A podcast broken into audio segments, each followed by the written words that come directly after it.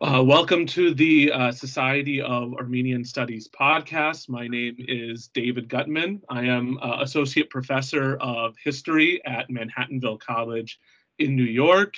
Uh, and I have the pleasure today of speaking with uh, Professor Hans Lukas Kieser, who is Associate Professor of History at the University of Newcastle in Australia, as well as future Fellow of the uh, Australian Research Council. Uh, additionally, he is an honorary professor at the University of Zurich in Switzerland.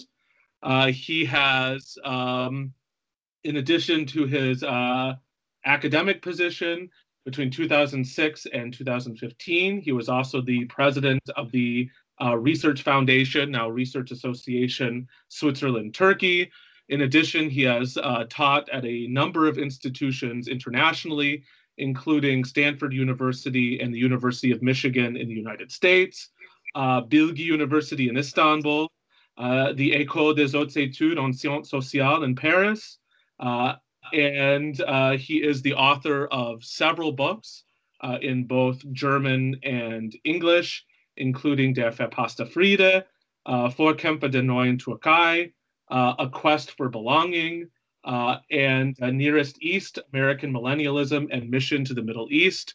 Uh, the first two works uh, in German are also available in Turkish translation. Uh, but today we are going to be talking about his newest work, published this year, 2018, by Princeton University Press. it is titled Talat Pasha, father of modern Turkey, architect of genocide. Uh, so, welcome to the podcast, Professor Kieser. Yeah, hello, David. Uh, thanks for having me today. Well, thank you. I, am looking forward to what should be a very enjoyable uh, discussion. And uh, let's jump right into some of the questions. Uh, Talat Pasha is, uh, which this book is a biography of Talat Pasha, who was um, Minister of Interior uh, during the World War One era. Uh, he's hardly an obscure figure, uh, especially to scholars of uh, the late Ottoman Empire, uh, World War One, uh, and the Armenian genocide. he is known to many for, in part, for the way that he died. He was assassinated in Berlin in 1921 by um, an Armenian assassin who was tasked with with uh, assassinating Talat Pasha uh, as a way of seeking justice for his pivotal role uh, in the uh, Armenian genocide. Uh, but more broadly, this isn't just a biography uh, of Talat Pasha, but it is also using him, his figure, as a lens to explore various questions in terms of late Ottoman history uh, the history of the Armenian genocide, the Ottoman role in World War One, but more broadly, the world historical significance uh, of the Ottoman role in World War One, as well as the um, as well as uh, the kind of political philosophies that were emerging in the Ottoman Empire at this time that were influencing developments uh, elsewhere in the world. But uh, this book, in a sense, uh, overturns uh, a certain standard historiographical narrative, uh, which tends to view uh, the Ottoman Empire, especially after uh, the 1913 coup that brought the CUP, the Committee of Union in Progress, to uh, full power in the Ottoman Empire, as the Ottoman Empire in World War I being led by this triumvirate of Talat Pasha, Enver Pasha, and Jamal Pasha, you challenge this kind of st- standard narrative by focusing specifically on the central importance uh, of Talat Pasha. So, do you mind uh, explaining why is Talat Pasha so especially pivotal uh, in understanding uh, this historical period? Mm. Yeah. Uh, so, uh, Talat Pasha was, of course, not totally outstanding or super elevated uh, dictator as the dictators that we know from the years after him in, in the history of uh, larger Europe. Uh, but, uh, and, and this uh, might, uh, to a certain extent, explain why one remained in, in a way stuck to this picture of a triumvirate during the whole 1910s. Uh, whereas uh, we can uh, justly use this notion only for the eve of the First World War, that is 1913, the first half or, or, or whole of 1914. But uh, the, the, the, difference or the distinction that, that we must do, if we look precisely, is uh, to see that uh, only Talat stood really both in the party and also in the government in a top position. So he was the only one who could really fully profit from this uh, dual position, which was, of course, due to the situation of a single party uh, regime and uh, he was the one who was most uh, in in the capital. So he, he could really hold together the the connections and he he could also cultivate and, and develop uh, the different connections both within the party in the government uh, with uh, the international diplomats who were present. Uh, this makes him very clearly if one if one looks uh, more closely at, at, the political biography or political biographies now compared to the others uh, makes him clearly uh, the, the, strongest one. And this is something that is also, um, one can note it, in, especially in the German diplomatic uh, correspondence. Uh, but because uh, Enver Pasha was the darling of the German press and of the German court as well, uh, especially in the in the years before the First World War and still in the in the first year, let's say, of the First World War, he he appears in, in German sources as as as some as someone very special, and Talat in a way disappears behind him, but which is uh, tricky, which is not true if one then analyzes the the German the the, the, dipl the diplomatic correspondence one sees very clearly that Talat has has the main say, and and it becomes very explicit in the second half of the of the First World War that the German diplomat diplomats look uh, see Enver as a weak political figure in comparison to Talat, whom they see as the main pillar.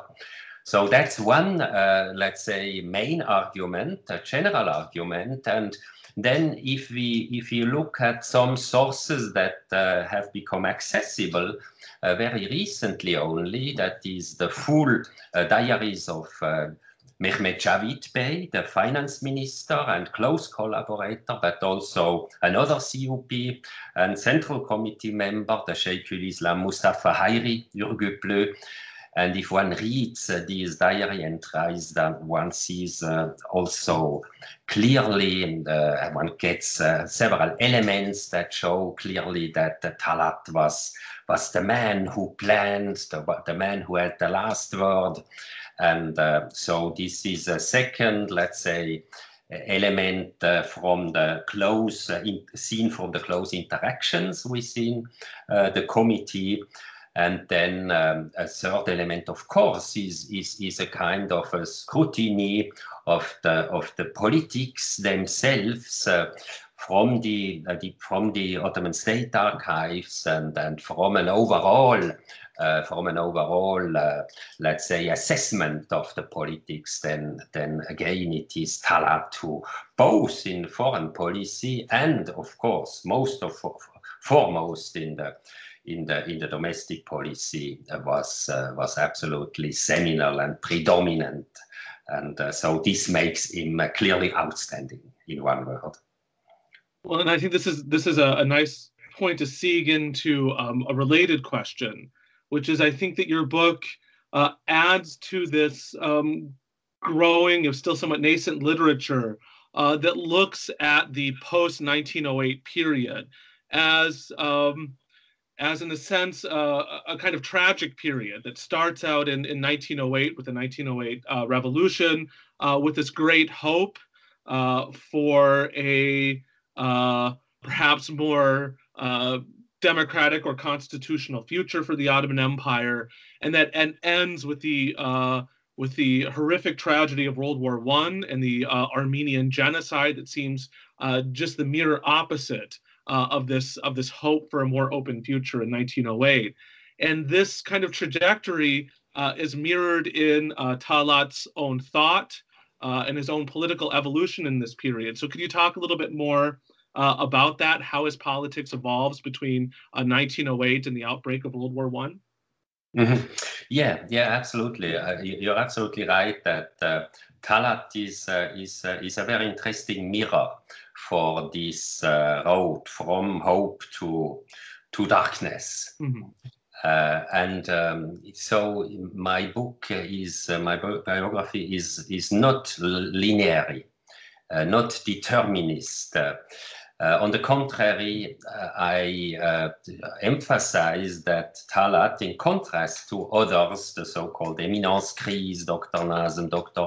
Shakir, in the Central Committee, was a comparatively open-minded, even let's say uh, democratic-minded, as a comparatively democratic-minded uh, young a politician in 1908 um, and 1909 uh, who really wanted uh, to go on with uh, parliamentary politics, with transparent public politics, and not necessarily continue the the secret uh, politics uh, as the, the, committee, of course, was used to do since it's underground and what others also wanted to continue to, to, to hold on with, uh, with, uh, with their own power. Uh, yeah, so Talat, um, uh, the, the, problem is, nevertheless, uh, one must say this right from the start, that uh, the primary goal was not constitutional government and the constitutional Turkey or the constitutional Ottoman Empire constitution, Ottoman world. But the primary goal was to make uh, Turkey great again, or re-empower, re-empower the state, save the state, as as as as ran the, the word at that time, the catchword. And uh, so uh, power, and this is there, therefore the very important notion of the imperial bias throughout my whole book and which I do not only use for the for the for the Ottoman case. Uh, so it was not first about uh, building up a constitutional Turkey, but it was first about re-empowering Turkey. And this is then uh, so, and this is um, unfortunately, I must say, I, I, would have loved to write another biography. Uh, this is also the case with Talat. Mm-hmm. And this uh, makes him then do a turn, what my biography describes a real turn in his political life. 1911, 1912, then very visibly in late, late 1912, when he turns a radical, a warmonger, and um, and and and also uh, an authoritarian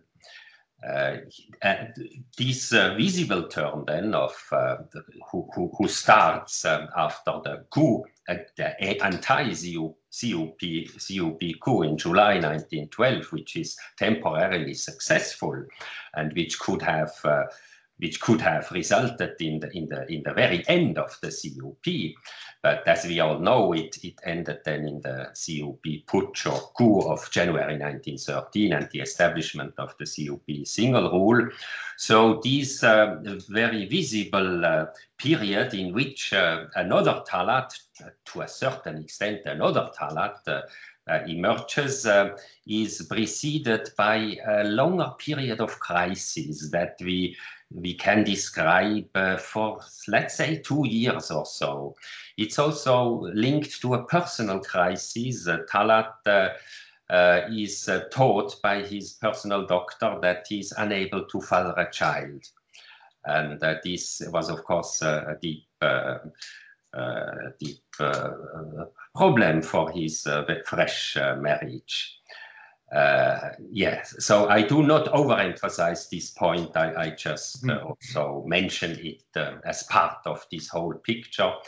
uh, in which Talat then appears as a, as a radical, as one who once war at, to, at all price against the Balkan states, which themselves wanted war as well, of mm-hmm. course, but generally one emphasizes only this side and not the side of the CUP and the role of the CUP in calling for war in, in, in autumn 1912.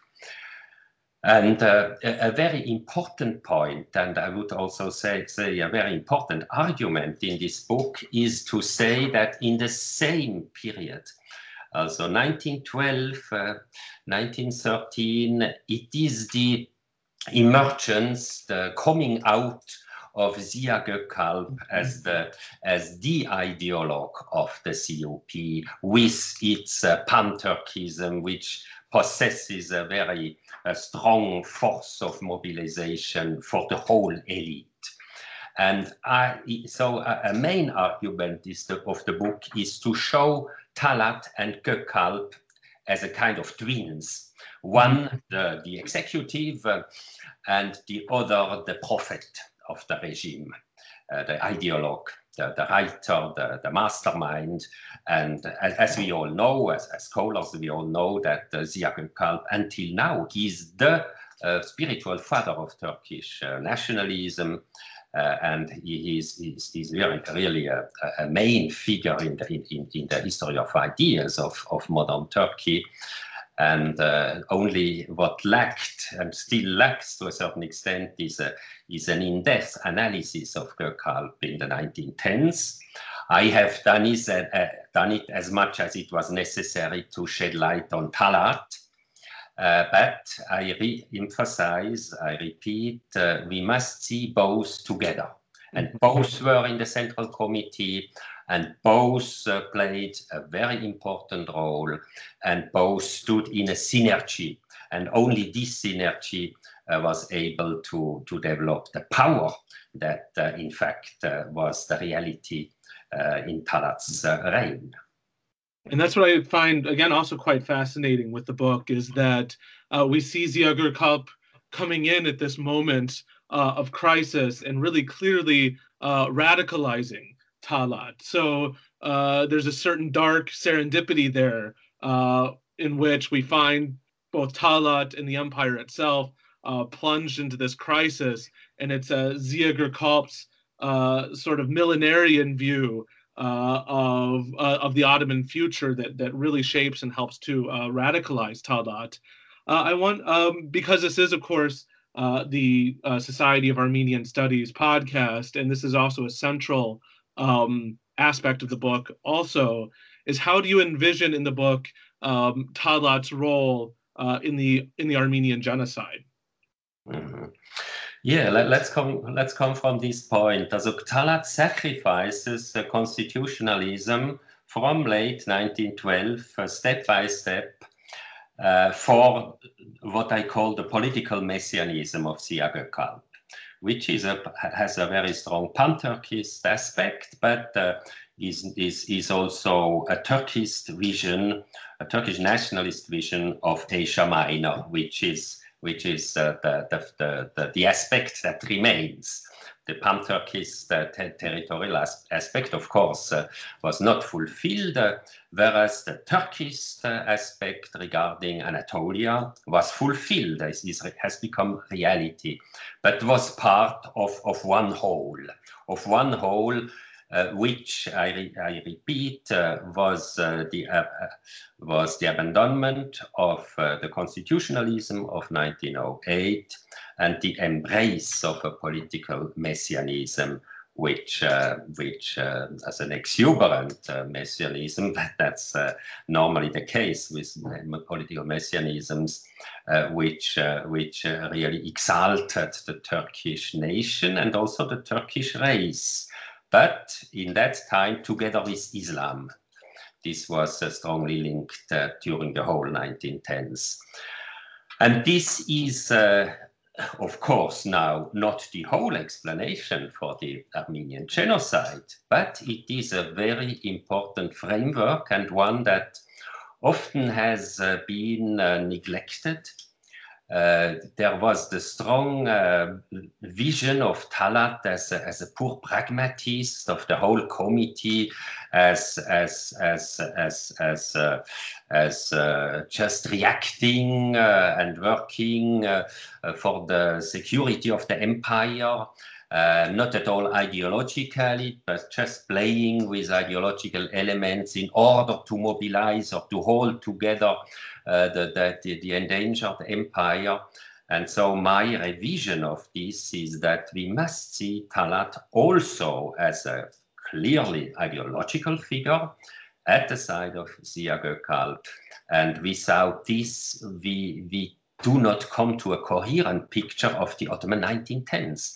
We do not, we do not, uh, we lack uh, uh, if, if we do not see these, uh, these features, uh, the, the analytical power, the analytical insights to explain the Ottoman history of the 1910s, including its impact on, on a whole century until today. Mm-hmm. The cult is still very strong, and uh, the political messianism which is linked to him has not died at all.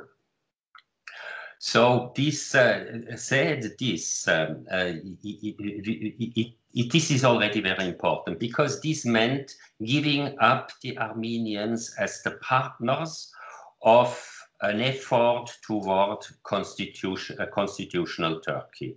So uh, fundament, it, it's, it's fundamentally important to see this, uh, this turning point of the late 1912.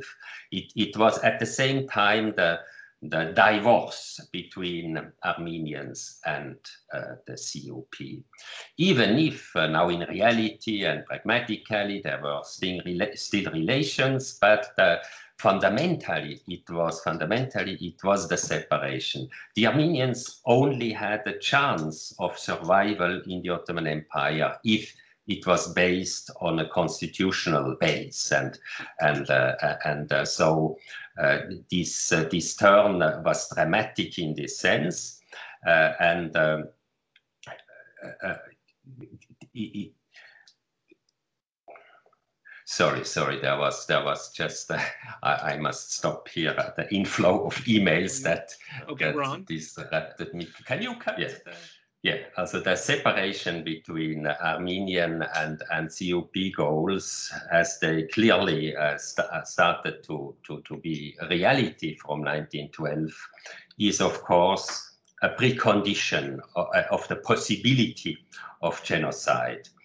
Um, and uh, still, genocide uh, or, or, a very uh, harsh um, policy against the Armenians, if we put it more generally, would not have become reality without the World, World War One.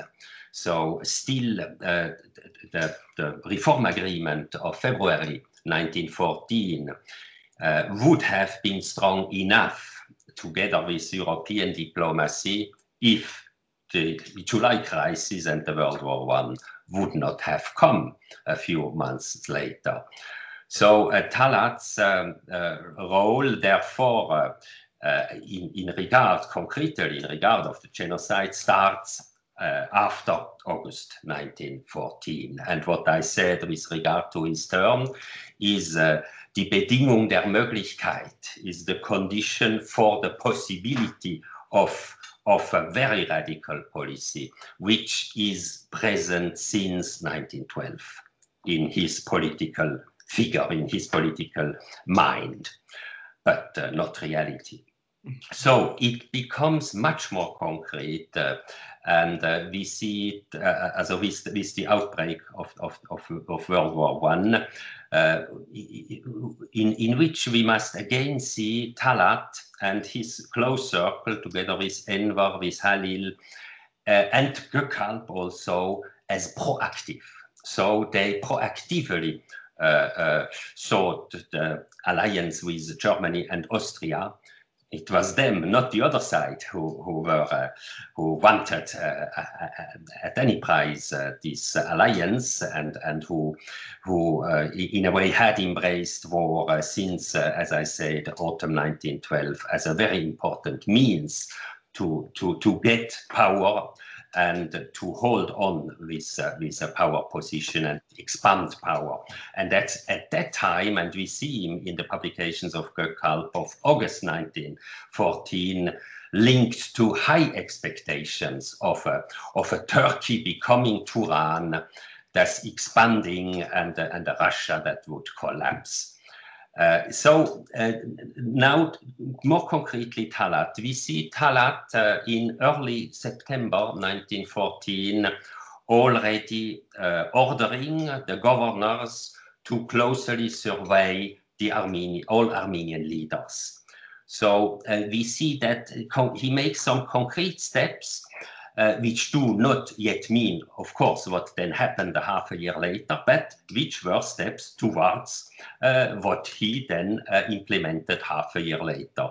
So what happened in the, the half year between these first steps of, of, a, of a rigid control of, of the Armenians after they had disagreed uh, with uh, the CUP proposal to build up a guerrilla, an anti-Russian guerrilla in the Caucasus. So that was a, already a, a caesura of, of, of, early August 1914. So what happens is, of course, the, the total frustration of the, of the pan-Turkist expansion uh, that was uh, so important in Gökalp's uh, expectations just already in, in, in August 1914. then it is the partial uh, also it, it's it's this uh, this this uh, catastrophic defeat against the Russian army at Sarikamish in the Caucasus, it's the partial entrance of the Russian army in, on, on Ottoman territory, especially in the region of Van. So it's uh, it's it's it's the the the the, the specter of uh, of of a Russian presence together with with Armenians who would then uh, come in power. Uh, and uh, so exactly the, the contrary of what, what they expected. And this goes on, and, and depression, a real depression, also psychological and political, in the capital goes on until February 1915.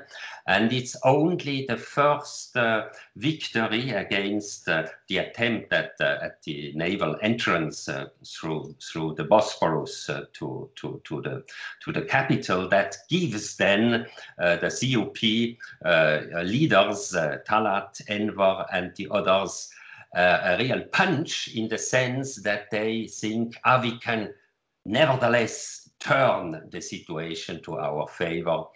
And uh, the important thing here is to see that for them, the First World War was not only about the fronts, uh, the military fronts against the, the, the, the outside, but it, the exterior, uh, but the foreign powers, but it was uh, absolutely also about the, the, the, the, the, complete uh, change, revolutionary change within the Ottoman realm in, in a Turkish uh, understanding, making Anatolia a Turkish national home, a Türkyurdu as, as around the notion.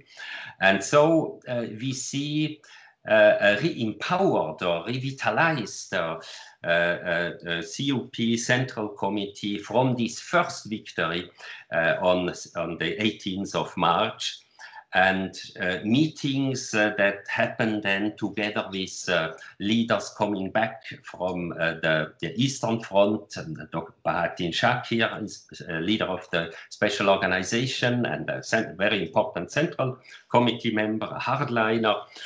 And uh, we see then also come uh, letters, telegrams written by uh, governors, the young governors, the, the one, also the cadre of Talat, he, he really had his cadre and the cadre that went then also on over to uh, to, to Kemal Atatürk after uh, the First World War and went on uh, serving him for decades, uh, or Turkey, after, still after Atatürk's death. So these young men, part of them in the eastern provinces, uh, helped, contributed to radicalizing or, or let's say to, to, to implementing radical solutions uh, in Talat's mind.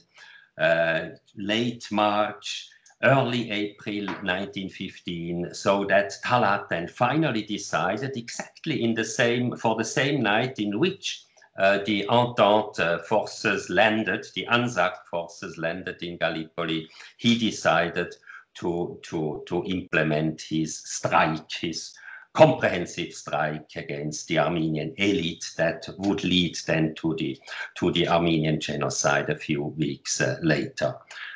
Yeah, so we see him, um, as I say, as I said, uh, very decisive um, uh, in his control, starting in early uh, September. Um, in in in his uh, again mirroring the situ- the whole situation with the with the personal depression that he has and then in, in a way again reinventing or retrieving himself and the committee as he did in late 1912 with uh, radical politics. And these radical politics would not have been possible without the victory very strongly German also sponsored or led victories, victories, several victories at, at, at in Gallipoli, at Gallipoli and, and, and, and the Dardanelles.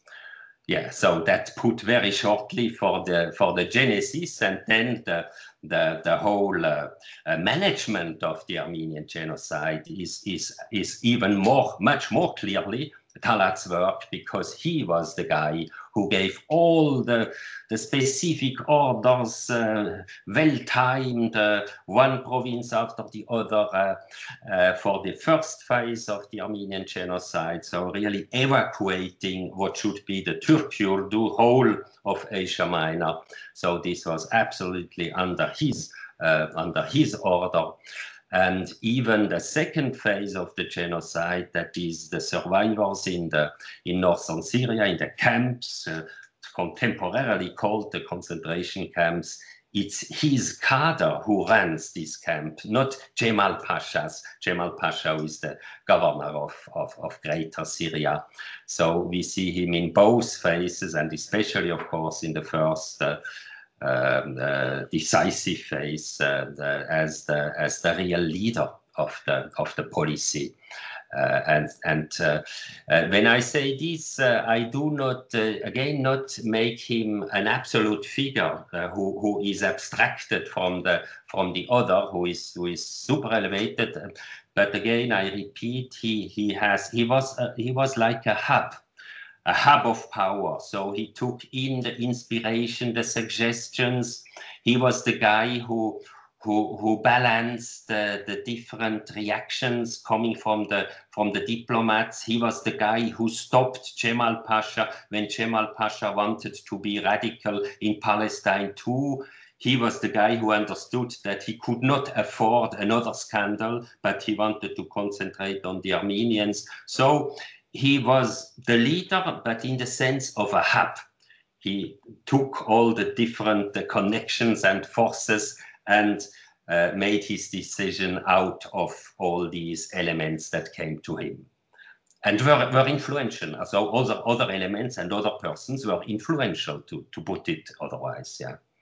Well, I think in the, in the few minutes we have remaining, again, I think this is, is a great seed to, to think about um, Talat's significance both for modern Turkey, but also for political developments uh, in Europe and globally in the 20th century. You very, um, I think, provocatively uh, subtitle the book. Um, you refer to him as uh, the father of modern Turkey, uh, which, in a sense, takes that title away uh, from Mustafa Kemal. So perhaps you could talk very briefly about um, Talat's significance for the birth of the modern Turkish Republic, but again, also for uh, the emergence of what you call sort of the era of European dictators, uh, the 20th century nationalism that would become uh, kind of the political language uh, of the post World War I era. Yes, let, us start with, with this one first. And uh, uh, so, with the establishment of the single party regime in, in 1913, we have for the first time uh, a true single party regime uh, uh, reigning an, an, empire. Uh, so that's that's that's already a premiere, a political premiere for the for the 20th century, and at the same time, this is a regime that is totally revanchist because of the First Balkan War. So which plans a giant, uh, a huge uh, demographic engineering in nationalist terms, but again imperially biased. Because uh, a main argument for me is to say all these uh, brutal, uh, radical uh, violence would not have happened without the, the imperial bias. It, it, would not have happened if they had concentrated, let's say, on the construction of a, of a Turk-Yurdu uh, in a constitutional sense, together with the Armenians, uh, together with the others, still a Turk Yurdu, but a constitutional Turk Yurdu, a constitutional Turkey. Um, uh, uh, so, so it's very important. So, so the, the, contrary is the case. It is uh, deeply imperially biased. It's it's radical it's brutal. It's a brutal, energetic style that the German propaganda called it energetic, uh, but uh, uh, and they hold on with saying this. Uh, I, I, I, see this as deeply in, um, uh, toxic, uh, politically toxic for Germany. So my book is about Germany as well, very strongly.